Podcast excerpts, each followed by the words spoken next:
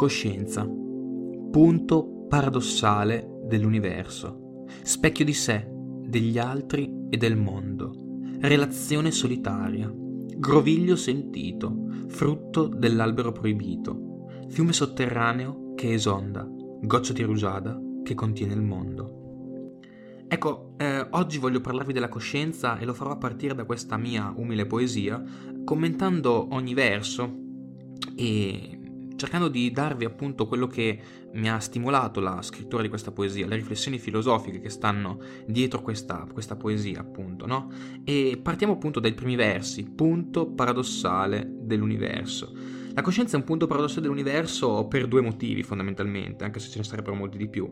Perché innanzitutto eh, la coscienza è quell'unico punto dell'universo che sa di essere un punto dell'universo, è quell'occhio che vede se stesso. Eh, si definisce appunto un, un'entità con un'ontologia irriducibilmente soggettiva, è quel punto di vista soggettivo che l'universo ha di se stesso. L'altro elemento paradossale è che la coscienza, come vedremo anche più, anche più, tardi, è appunto frutto di un processo di emergenza dalla complessità biologica e culturale e che da mere cause efficienti porta progressivamente all'emergere di scopi e intenzionalità finalistiche. No? È quel punto in cui effettivamente gli scopi, le intenzioni fini emergono da mere cause efficienti e meccaniche. Ora, com'è possibile quindi l'emergere della coscienza? Beh, dobbiamo distinguere tra eh, coscienza e autocoscienza innanzitutto. Eh, Edelman eh, distingue tra coscienza primaria e coscienza superiore, coscienza secondaria, no? E la coscienza primaria è una coscienza presente nei vertebrati superiori ed è una coscienza percettiva che integra la scena primaria percettiva degli eventi esterni in corso, quindi la scena percettiva in cui l'animale è coinvolto, eh, che gli permette di avere quindi una consapevolezza dinamica della situazione, integrata a una memoria delle scene passate, no? Un animale con questo tipo di coscienza riesce quindi a eh, costruirsi una scena integrandola appunto a degli elementi passati. In questo modo l'esperienza di un presente ricordato gli permette anche di anticipare eventi imminenti, eventi futuri sulla base della sua esperienza passata. Quindi in questo senso c'è già una forma di memoria, una forma di storicità modo cui, nel modo in cui appunto la coscienza primaria integra gli stimoli percettivi eh, rispetto a ricordi passati. Dopodiché appunto abbiamo un'autocoscienza di livello superiore, chiaramente il discorso è molto più complesso, eh, sto cercando di portarvi degli spunti, ma appunto l'autocoscienza di livello superiore si può distinguere anch'essa su due livelli, l'autocoscienza pre-riflessiva e l'autocoscienza superiore e riflessiva. L'autocoscienza pre-riflessiva è eh, praticamente la manifestazione di quel punto di vista in prima persona, è, consiste in quel provare qualche cosa, no? Quando Nagel ci parla del che cosa si prova a essere un pipistrello, quel sentimento soggettivo, quel, eh, diciamo così, quel sentire come, no, più che un che cosa, quel sentire come che accompagna la nostra prospettiva in prima persona sul mondo. Quindi l'autocoscienza pre-riflessiva non è quindi nettamente distinguibile dalla coscienza fenomenica di primo livello. L'autocoscienza pre-riflessiva quindi non si rivolge agli oggetti del proprio pensiero come oggetti, diciamo così, si definiscono tematici, non si riferisce a un che cosa, ma è appunto un come che accompagna la nostra esperienza cosciente. Dopodiché abbiamo l'autocoscienza superiore riflessiva, che è quella che caratterizza noi Homo sapiens e probabilmente è stata favorita dal possesso del linguaggio. Um, questa autocoscienza superiore riflessiva è quella che è capace di prendere riflessivamente e consapevolmente se stessa e i propri pensieri come oggetto. Eh, noi esseri umani non solo pensiamo, ma sappiamo di pensare, possiamo porre gli oggetti del nostro pensiero a riflessione ulteriore, a riflessione di secondo livello, appunto, no? Eh, l'autocoscienza riflessiva quindi è oggettificante, nel senso che si occupa di che cosa, può prendere come oggetto se stessa e gli oggetti del suo pensiero. Ecco che qui arriviamo quindi all'altro insieme di versi, specchio di sé, degli altri e del mondo.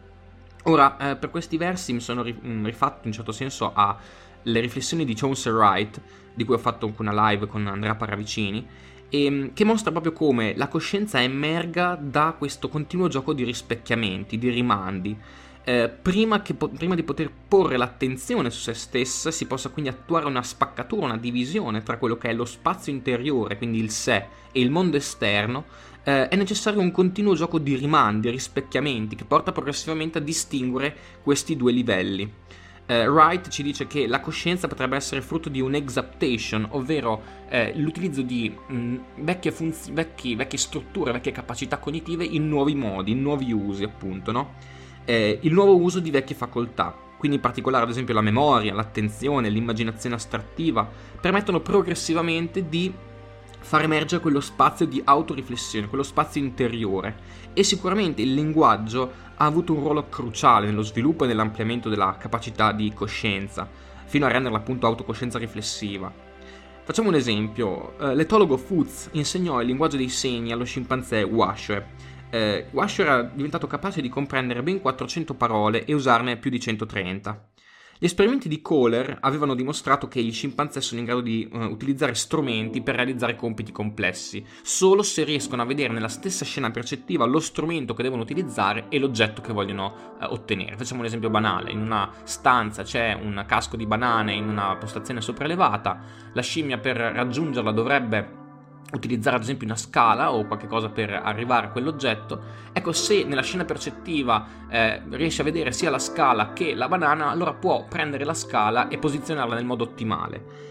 Il problema è che se la scala non è presente nella stessa scena percettiva, la scimmia, la scimpanzé non riuscirà a organizzare questo compito complesso. E, ehm, questo perché? Perché la coscienza primaria evidentemente è in un certo senso limitata a un qui ed ora, non è abbastanza organizzata su un piano temporale complesso. Cosa succede però? Wash, al quale era stato insegnato il linguaggio dei segni, era diventato capace di andare in un'altra stanza, prendere la scala o una pertica, portarla nella stanza delle banane e usarla per prendere le banane. Questo era straordinario. L'interpretazione che venne utilizzata per spiegare questa nuova forma di comportamento complesso è che forse il linguaggio dei segni gli aveva permesso di costruire una storia o un modello di sé e del mondo in modo più complesso, no? E tracciare una trama di significati tale per cui in questo modo poteva connettere le due scene percettive distinte. La capacità narrativa del linguaggio è capace quindi di costruire un modello interiore che produce una continuità narrativa praticamente tra sé e il mondo, in modo più ampio e più flessibile di quanto le normali capacità dello scimpanzé non gli permettano, no? Quindi il linguaggio in questo modo diventa un affordance, ovvero l'affordance sono quei eh, significati che il mondo suggerisce alla nostra azione. Per avere questo, questo tipo di affordance abbiamo bisogno di avere dei segni, un mondo di segni all'interno della nostra testa che ci permette appunto di ampliare la nostra azione, di renderla più flessibile. E ehm, infatti appunto quando abbiamo un mondo di segni all'interno di noi possiamo in certo senso utilizzarli per proiettarci sul mondo esterno. Il linguaggio quindi diventa un affordance perché questi segni permettono di connettere e distinguere allo stesso tempo mondo interno e mondo esterno. Facciamo un esempio banalissimo, appunto, no? Io posso nominare la sedia, posso avere l'idea, il meme o la parola, il concetto di sedia, senza avere una sedia per forza lì davanti, no? Il linguaggio mi permette di eh, fare appunto a meno dell'oggetto per poterlo nominare.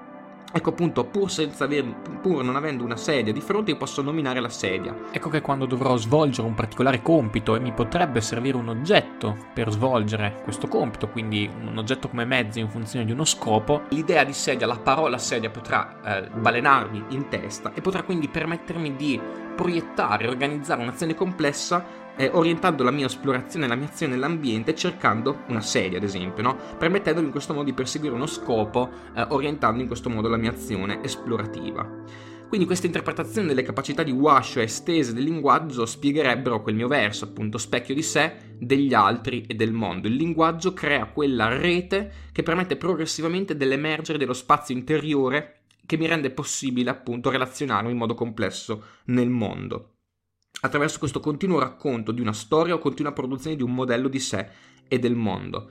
C'è un'importante somiglianza tra il processo di, acqu- di um, acquisizione di, diciamo così, di un'autocoscienza eh, sul piano filogenetico, quindi sul piano della specie, e sul piano ontogenetico, ovvero a livello individuale, perché in entrambi i casi l'acquisizione di autocoscienza richiede costantemente il feedback degli altri cervelli, delle altre coscienze, specchio di sé, degli altri e del mondo. Questo l'avevano già capito ad esempio Rousseau e Nietzsche, no? avevano capito che la coscienza probabilmente era emersa eh, perché c'era stato un bisogno di comunicare, quella che noi definiamo una pressione selettiva.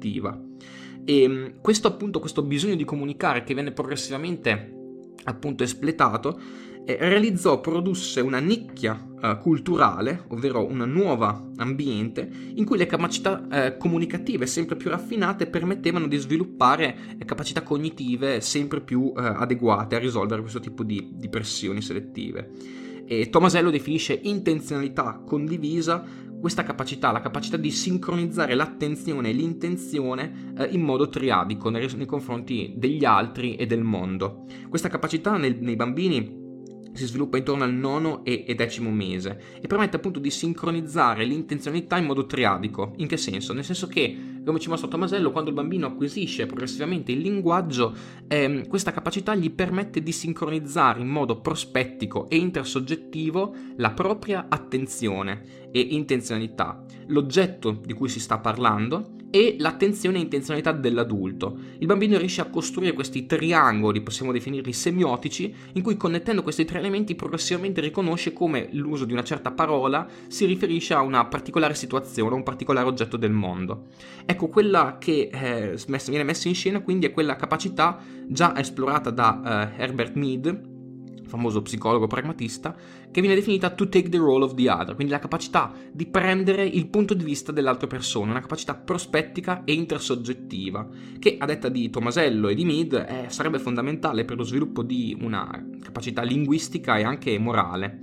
L'autocoscienza è quindi un processo, eh, emerge da un processo plasmato dalla socialità e, ehm, perché appunto questo processo permette di instaurare un dialogo interiore come se mi stessi rapportando a un altro. L'altro, il mio interlocutore, non è solo presente davanti a me, ma viene in un certo senso ipostatizzato, generalizzato, no? Io è come se mi stessi sempre rapportando con un altro, perché sono sempre immerso in realtà in un ambito sociale. Quindi quando questo altro viene ipostatizzato, quindi praticamente generalizzato, appunto si, si va a produrre quello che mi definisce un altro generalizzato, l'interlocutore, ma anche giudice delle azioni morali dell'io eh, Mead definisce appunto me o me, l'io sottoposto a questa forma di controllo sociale. L'io sempre, vede sempre se stesso dal punto di vista degli altri e questa è una chiara analogia in certo senso con il superio di Freud, no? Pensiamo appunto alla dimensione morale no? del giudice che ehm, il soggetto si autocostruisce al suo interno introiettando il punto di vista degli altri della società.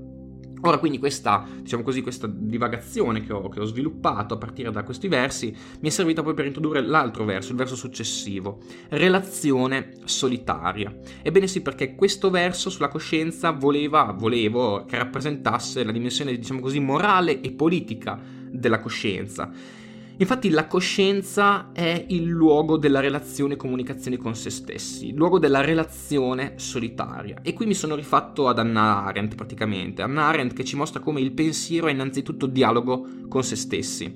In particolare il Socrate di Anna Arendt. Anna Arendt ci dà una, diciamo così, lettura di Socrate molto interessante, no? Socrate sarebbe il simbolo del due in uno, ci dice Anna Arendt, ovvero quell'unità dinamica e duale del pensiero e del dialogo con se stesso la, la, propria interiorità sarebbe il primo luogo del pensiero, il primo luogo politico e morale per eccellenza. Perché? Perché ogni pensare è un interloquire, è un dialogo con se stesso.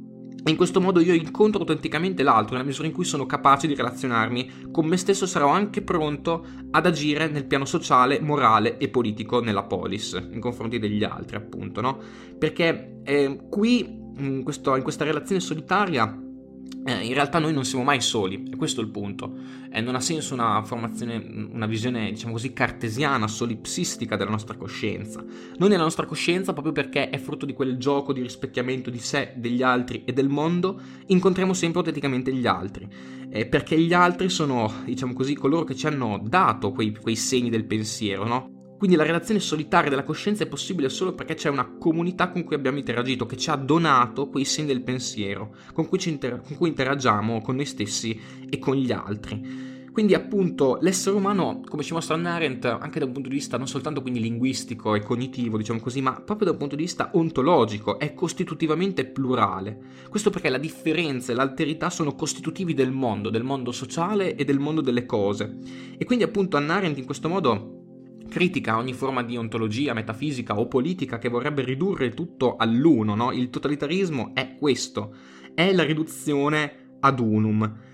Quindi, appunto, in questo senso, Socrate, quel due in uno di Socrate, quel dialogo interiore diventa la controparte l'antidoto politico e morale al totalitarismo di Eichmann, il quale, secondo l'Arendt, era proprio incapace di pensare. Perché? Perché incarnava il totalitarismo nel senso di assenza di dialogo interiore unilateralità a critica di pensiero, una forma di unità assoluta incapace di pensare, incapace di prendere se stessa come oggetto del proprio pensiero, del proprio dialogo e quindi incapace di relazionarsi agli altri. Questo appunto Anna Arendt lo porta, eh, diciamo così, su un discorso più generale, no? criticando tanto mh, Cartesio quanto un Platone di sua interpretazione, mostrandoci che quindi non c'è una verità assoluta, evidente, intuibile, la verità, il bene, il pensiero sono sempre in un certo senso relazionali, in quanto tali quindi morali e politici. E questo è il senso, diciamo così, morale e politico di questo verso, relazione solitaria. Dentro di questo piccolo verso io ho inteso, ho interpretato questa, questa mia visione della, della coscienza. Ecco che arriviamo al verso groviglio sentito. Qui il discorso si, si amplia, si, si, sposta su un altro livello. No? Innanzitutto il groviglio, il concetto di groviglio, eh, c'è un passo di Così parlo Zarathustra di Nietzsche dove dice accettati come groviglio, riconosciti come groviglio. Quindi il piano qui è, diciamo così, esistenziale ma anche psicoanalitico.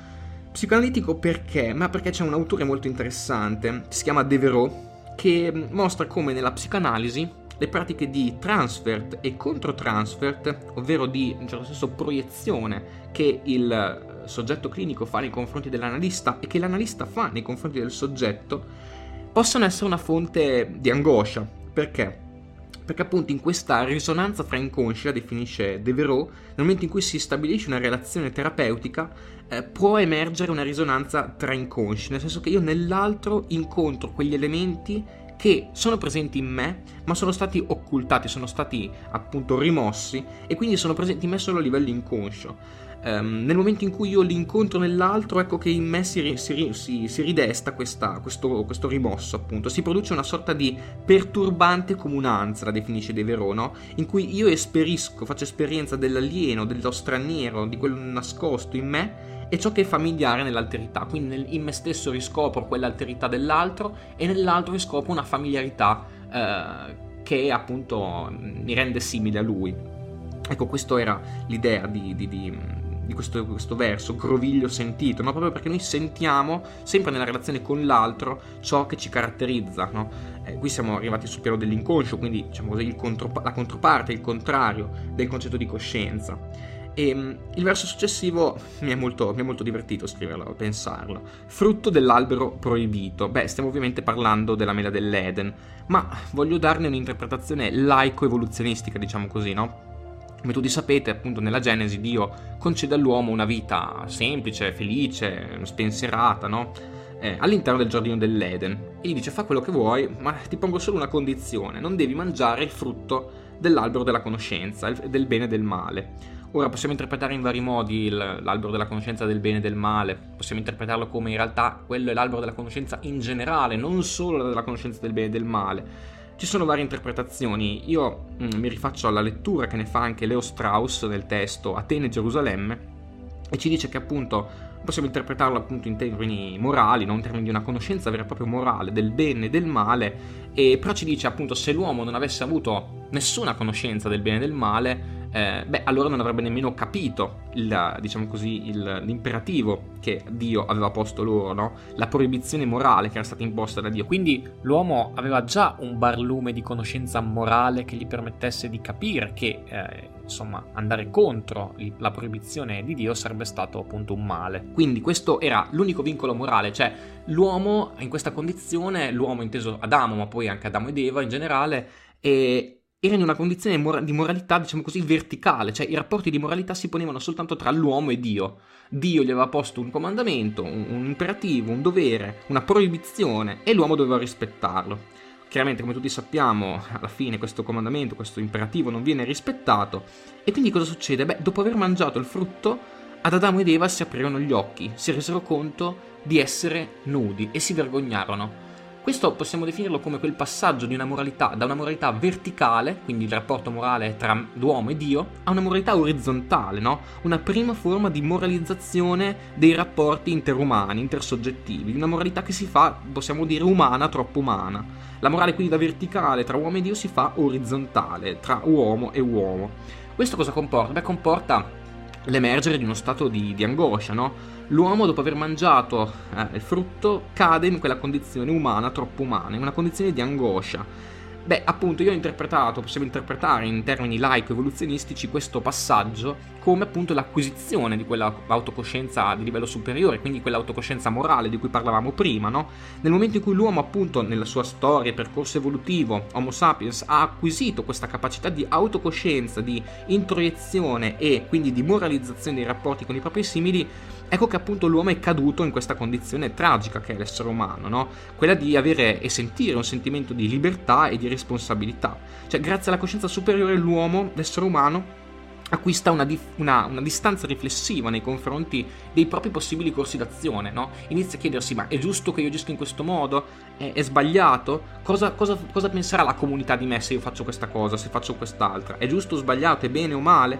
Ecco che appunto in questa condizione dove ancora una volta noi prendiamo coscienza di, di questa nostra condizione, beh, l'angoscia eh, caratterizza da sempre la condizione umana, no? perché siamo proprio aperti a diversi corsi d'azione e quindi appunto sentiamo anche una condizione tragica di questa cosa perché non sappiamo veramente cosa fare davanti a questa apertura di possibilità.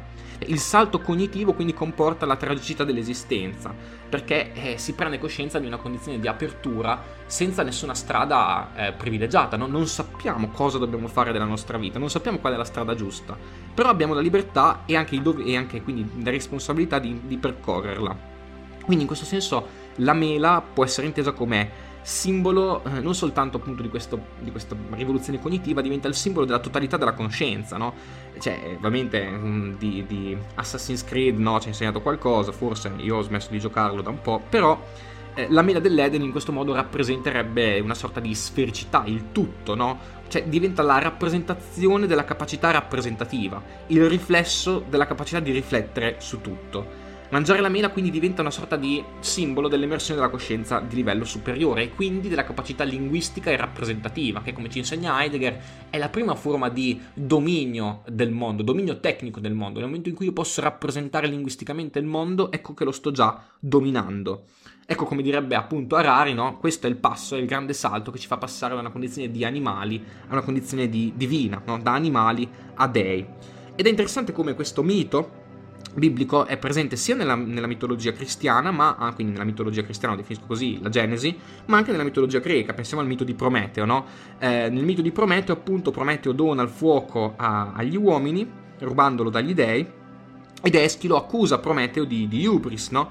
E gli dice, eh, attenzione perché eh, in questo modo appunto hai donato agli uomini un potere, un potere troppo grande. E qual è l'analogia tra il, il, mito biblico e il mito greco? Beh, in, entrambi i miti sono delle proiezioni, sono delle costruzioni, delle storie che cercano di dare un senso ehm, a qualcosa che appunto non, non, si sa come possa essere accaduto. No? All'epoca ovviamente non, cap- non, sapevano che la nostra coscienza, le nostre capacità umane troppo umane erano frutto di un percorso evolutivo e quindi appunto si costruisce una storia, una storia proprio così, che spieghi come siamo diventati appunto eh, divini in un certo senso. No? E in entrambi i casi c'è un sentimento di colpa originario. Questo perché appunto siccome questa rivoluzione cognitiva porta all'uomo una, una condizione tragica, ecco che allora riconoscere che questa condizione tragica sia casuale, sia dovuta al caso, sarebbe ancora più tragica la condizione dell'uomo e quindi per non cadere in questo doppio livello di tragicità, beh, si deve trovare un colpevole, deve, ci deve essere la colpa di qualcuno, quindi la colpa di Prometeo in un caso, la colpa di Adamo ed Eva nell'altro, no?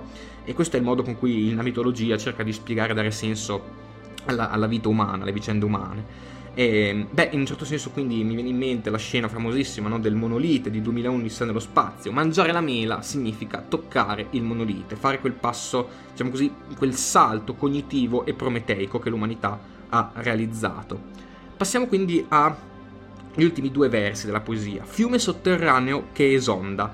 Beh, l'immagine del fiume della coscienza è stata usata da tantissimi autori, penso a William James, a Oliver Sacks, però loro la intendono da un punto di vista più, diciamo così, fenomenologico, esperienziale, cioè come noi facciamo esperienza eh, della relazione con il mondo, no? un flusso costante di esperienze. Ma io qui intendevo il concetto di fiume sotterraneo che esonda, eh, richiamandomi all'idea di emergenza. Quindi la coscienza è una proprietà emergente, cosa vuol dire? Così come la liquidità non è la proprietà di una singola molecola d'acqua, ma è una proprietà sistemica di tante molecole d'acqua, allo stesso modo uno stato cosciente non è lo stato di un singolo neurone, non è un singolo neurone ad essere cosciente, ma è uno stato di sistemi di neuroni che in- interagendo appunto fanno emergere la proprietà emergente, quindi in certo senso esondante, no? questo fiume che, che emerge da, da queste interazioni complesse. In particolare mi rifaccio qui ai passi di un libro di, di Boncinelli, La vita della mente, dove, dove definisce la coscienza come uno psicostato emergente dalla sincronizzazione di tanti neurostati, quindi di tanti stati neurali, no? Ecco, questa immagine di sincronizzazione a me ha fatto venire fatto venire in mente l'immagine appunto di un fiume, nel senso che eh, ho immaginato questo psicostato, quindi lo stato cosciente, come il fiume principale, mentre i vari neurostati sincronizzati tra loro come i vari affluenti che confluiscono nello psicostato cosciente. Possiamo dire quindi che, questo appunto rifacendomi a Boncinelli, no? i singoli neurostati presi singolarmente rimangono inconsci, ma in ogni momento ci sono diversi affluenti che prendono parte allo psicostato, ehm, diciamo così, che emerge appunto dalla, dalla, dalla, dall'interazione tra più, tra più neurostati presi singolarmente. Quindi ogni neurostato confluisce nello psicostato principale e ogni neurostato trascina no? altri neurostati eh, in base a quanto strettamente sono associati tra loro. Cioè è come se ci fosse una, un, sempre un insieme di neurostati orbitanti istante per istante intorno allo stato principale di coscienza, tant'è che le nostre esperienze ci, ci renderanno più saliente almeno un, un, ricordo, un'esperienza, un'idea rispetto ad altre, no? E questa salienza più o meno definita dei possibili esperienze coscienti è dovuta a, proprio ai legami associativi che si instaurano tra i vari neurostati. Quindi c'è, ci sono tanti affluenti, un unico fiume, tanti neuroni e uno stato cosciente continuo. Ehm, quest'idea vagamente richiama anche l'idea di coscienza eh, che ha definito Husserl no? quando parla della coscienza intera del tempo. Husserl usa l'immagine di una cometa e la coda della cometa, ma magari ne parleremo in un altro video. Ecco che arriviamo quindi al verso finale, goccia di rugiada che contiene il mondo. Questa immagine io l'ho pensato pensando a ehm, alla, al passo della, monodolo- della, monadologia di Leibniz, dove c'è questa idea della goccia di rugiada che contiene l'intero stagno, no? e ogni goccia dello stagno contiene a sua volta infiniti stagni, e, ehm, e, appunto al finale del film Transcendence, no? Per chi non l'ha visto, dove appunto c'è questa goccia, questa, questa, questa, queste gocce d'acqua che in realtà contiene un intero mondo eh, di coscienza. La goccia quindi diventa, ancora una volta, torniamo quindi ai, ai, ai, versi, ai versi, iniziali, no? diventa quel punto che rispecchia tutti gli altri punti. Eh, la goccia appunto della coscienza è quell'unico punto del mondo che rispecchia il mondo, che pensa a se stesso, un microcosmo che contiene il macrocosmo.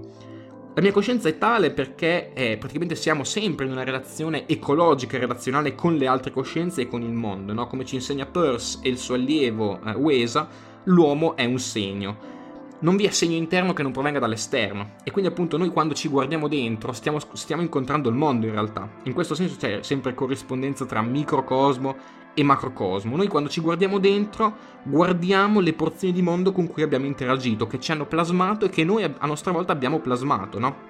Perché alla fine ogni goccia dello stagno contiene un intero stagno in questo senso. Ogni interprete, ogni prospettiva plasma e ridefinisce tutte le altre così come ci insegna appunto Socrate, no? eh, la verità non è qualcosa che, che cade dal cielo, ma è, emerge proprio dalla interazione prospettica di molteplici prospettive, di molteplici interpreti che si relazionano tra loro sul piano sociale. E quindi appunto, come ci mostra Leibniz nella sua metafisica un po' strampalata, ma in realtà molto interessante, è ognuno di noi è una costitutiva apertura e infinita potenzialità. Eh, ognuno di noi è infinita relazione, è, è dispiegamento di possibilità, appunto, no? Come ci dice Leibniz, il mondo sta dentro di me in potenza, ma io potrò esprimerne solo una parte.